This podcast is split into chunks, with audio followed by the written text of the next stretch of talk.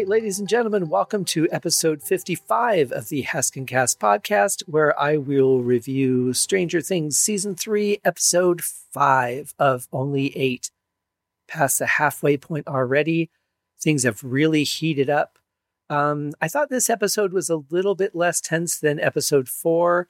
Um, could just be me. Could be I'm tired. It could be I'm a little shaken from all the earthquakes. I think somewhere in the middle of uh, me watching the episode and getting ready to record this, there was a few more tremors. Um, well, you just don't know. Uh, but uh, but I've heard that there's uh, potential for an even bigger quake coming soon.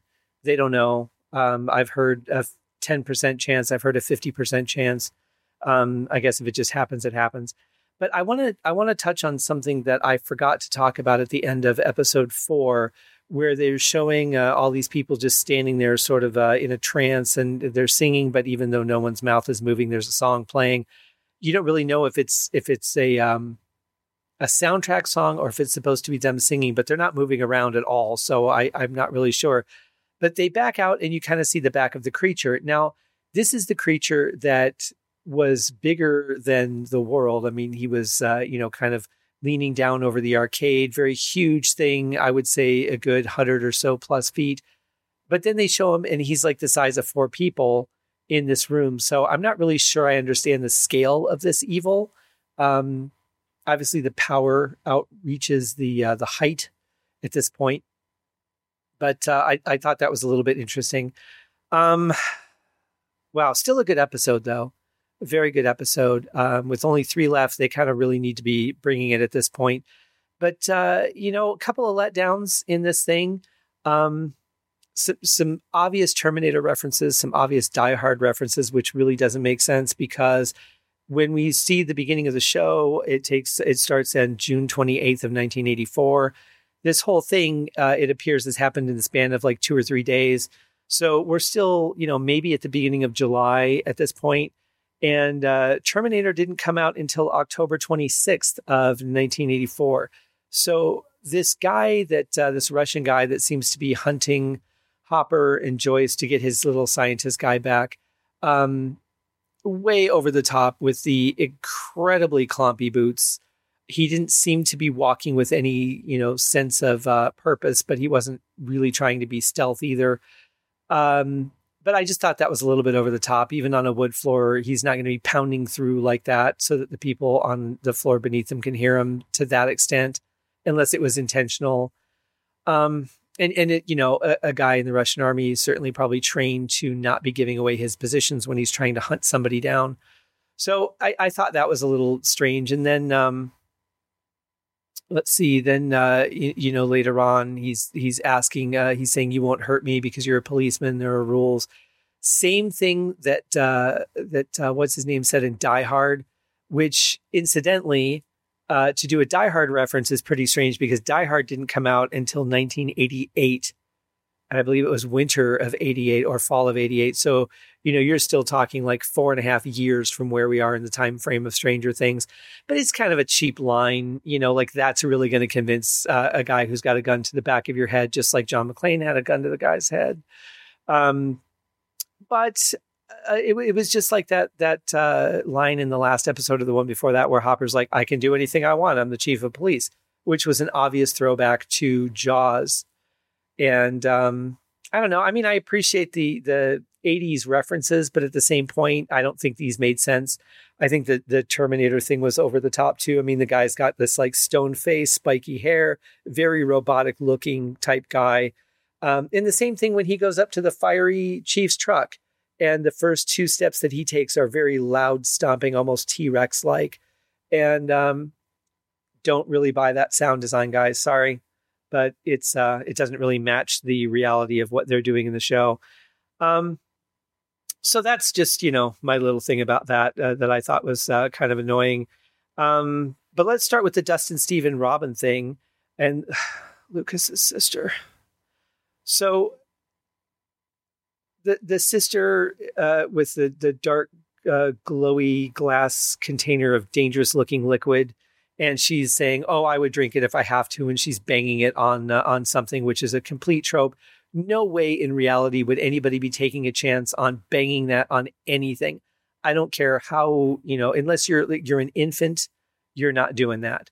So I thought that that didn't really fit. Um, but uh, but I like the little you know kind of back and forth between her and Robin. I think that's kind of cute. The uh, uh, whole you know they're, they're now isolated from everyone else, being stuck in this elevator area, not knowing how to get out, finding the corridor. Um, all very very cool stuff. Very cool stuff. But there was a bit of a reveal of something I mentioned in the last episode that I was curious about, which was how much do the people in this town know about what actually happened it seems like it was really isolated to a small group of people that have this knowledge because neither the sister nor Robin seem to have any knowledge that something has happened in this town before. And you find this out when they're in the corridor. So that kind of lends that um, explanation that I was back and forth on earlier on why people are taking the actions that they're taking. And uh, certainly the ones that were not involved don't know what happened.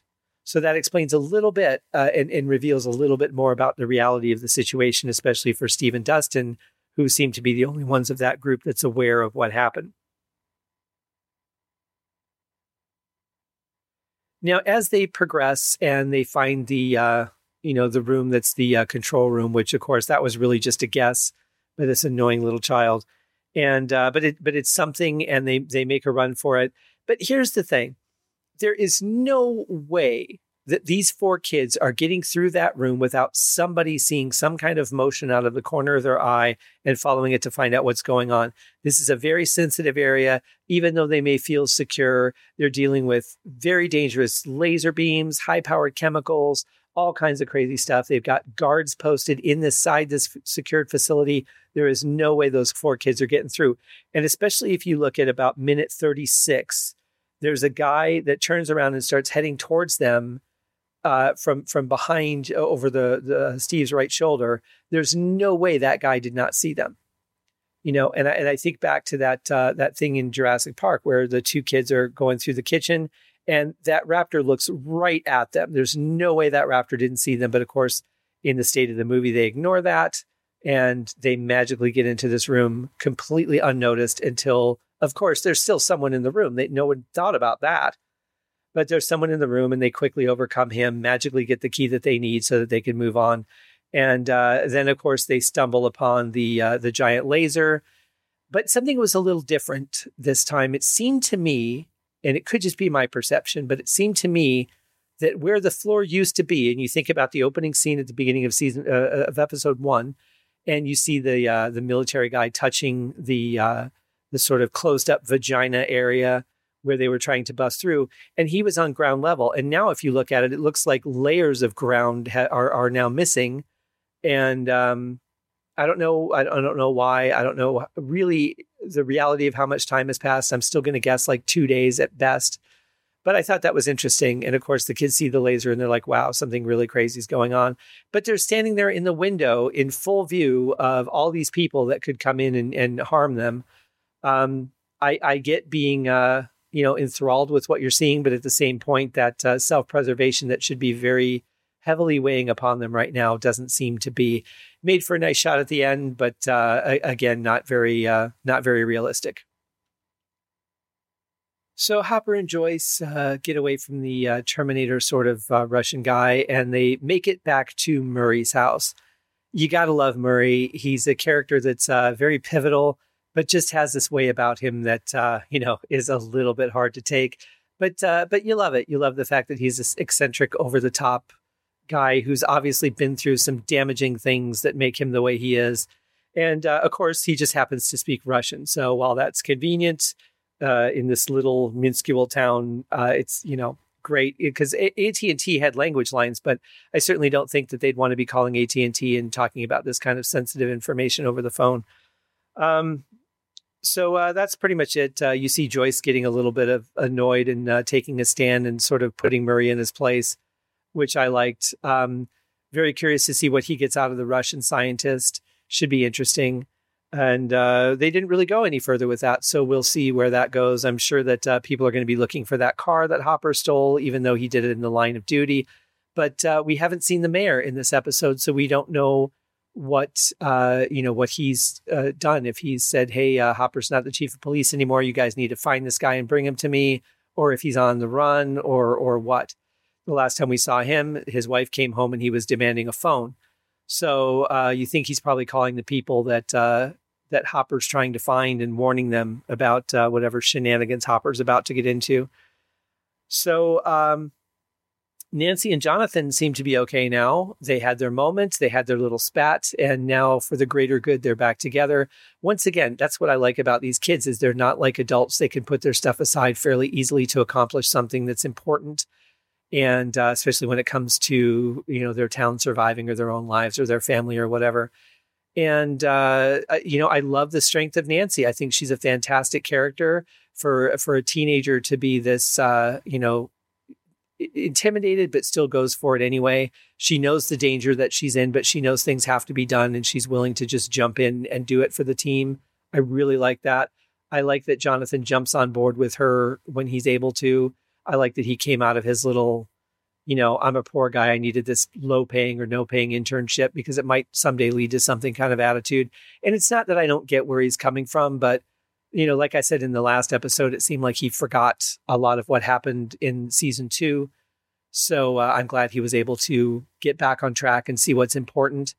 Um, the kids really didn't play that much of a role in all of this, except sort of connecting some of the dots and I'm sure that they will come back stronger in the next episode. You see Bridges beginning to rebuild, where uh, Will's kind of integrating with them again. Uh, there was a nice little moment between Mike and El. I wish Lucas was more involved in these episodes. He seems really like a, a sideline character, you know, just uh, pop in and say something or make an observation or, or a comment. He hasn't really done much of anything at all. So I'd like to see him somewhere in the next couple of episodes step up and be a little bit more involved. Uh, we'll see but hopefully that'll be the case. Um, really simple episode for for as much ha- happened as it did. Um, I kind of feel like this was a, an, an, advancement episode. And I think that uh, with episode four bringing a culmination to a lot of things that they were gearing towards, I think we're now ramping up to episode eight. So they're back to the rebuilding, furthering storylines, starting to resolidify connections that need to be there for the end. Uh, who knows? You know, maybe Nancy and, and Jonathan will get in another fight. Maybe El and Mike will get in another fight. Um, but Mike certainly has a reason to not trust El at this point because she was spying on him, and uh, he said that's against the rules. And so, just as much as she has a reason to mistrust him for lying, even though his reason might have been valid now that she knows that Hopper was the inspiration behind that, I kind of feel like they should be at a little bit of a distance for a while until they learn to trust each other again but we'll see. You know, that's uh, my adult eyes looking at things through my experiences, whereas kids, you know, they tend to forget things, man. I mean, I remember as as a child, little petty arguments and things were swept under the rug before recess was over or by the next recess, and um, maybe they're at that stage. You know, uh, El's just kind of really learning how to integrate as a human being. Still, this is all still new to her. So, uh, you know, uh, Max was a little bit uh, less involved in this one. But uh, I kind of think that they they put the focus where it needed to be. They're moving the storyline where it needs to be. And uh, certainly we understand the connection now between all of the different components of whatever the beast is. We understand um, the the depth of it, and uh, that this is not just one or two people. This time, this is a whole network of people that are connected. So uh, I don't know. We'll see what happens in episode six. I'm definitely looking forward to watching it. Probably won't have that review out until tomorrow.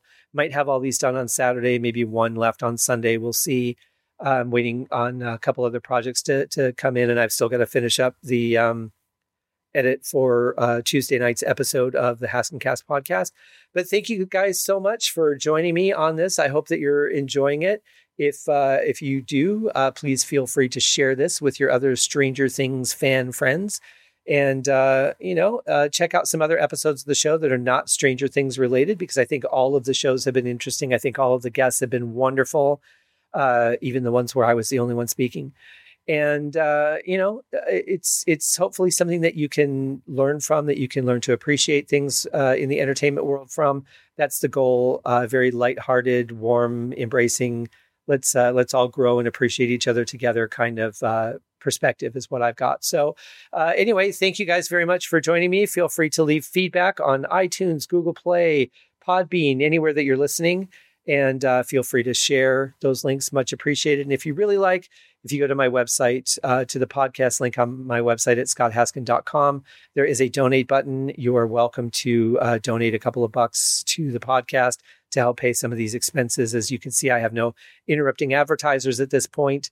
So uh, everything at this uh, point is me and my pocketbook and my time. So uh, if you dig it, throw a couple bucks my way. Uh, at least do a, a, like, do a review, something to uh, kind of help people know that uh, you're enjoying it and that they may too. Thank you guys very much. We'll see you tomorrow for episode six. Have a great day, everybody.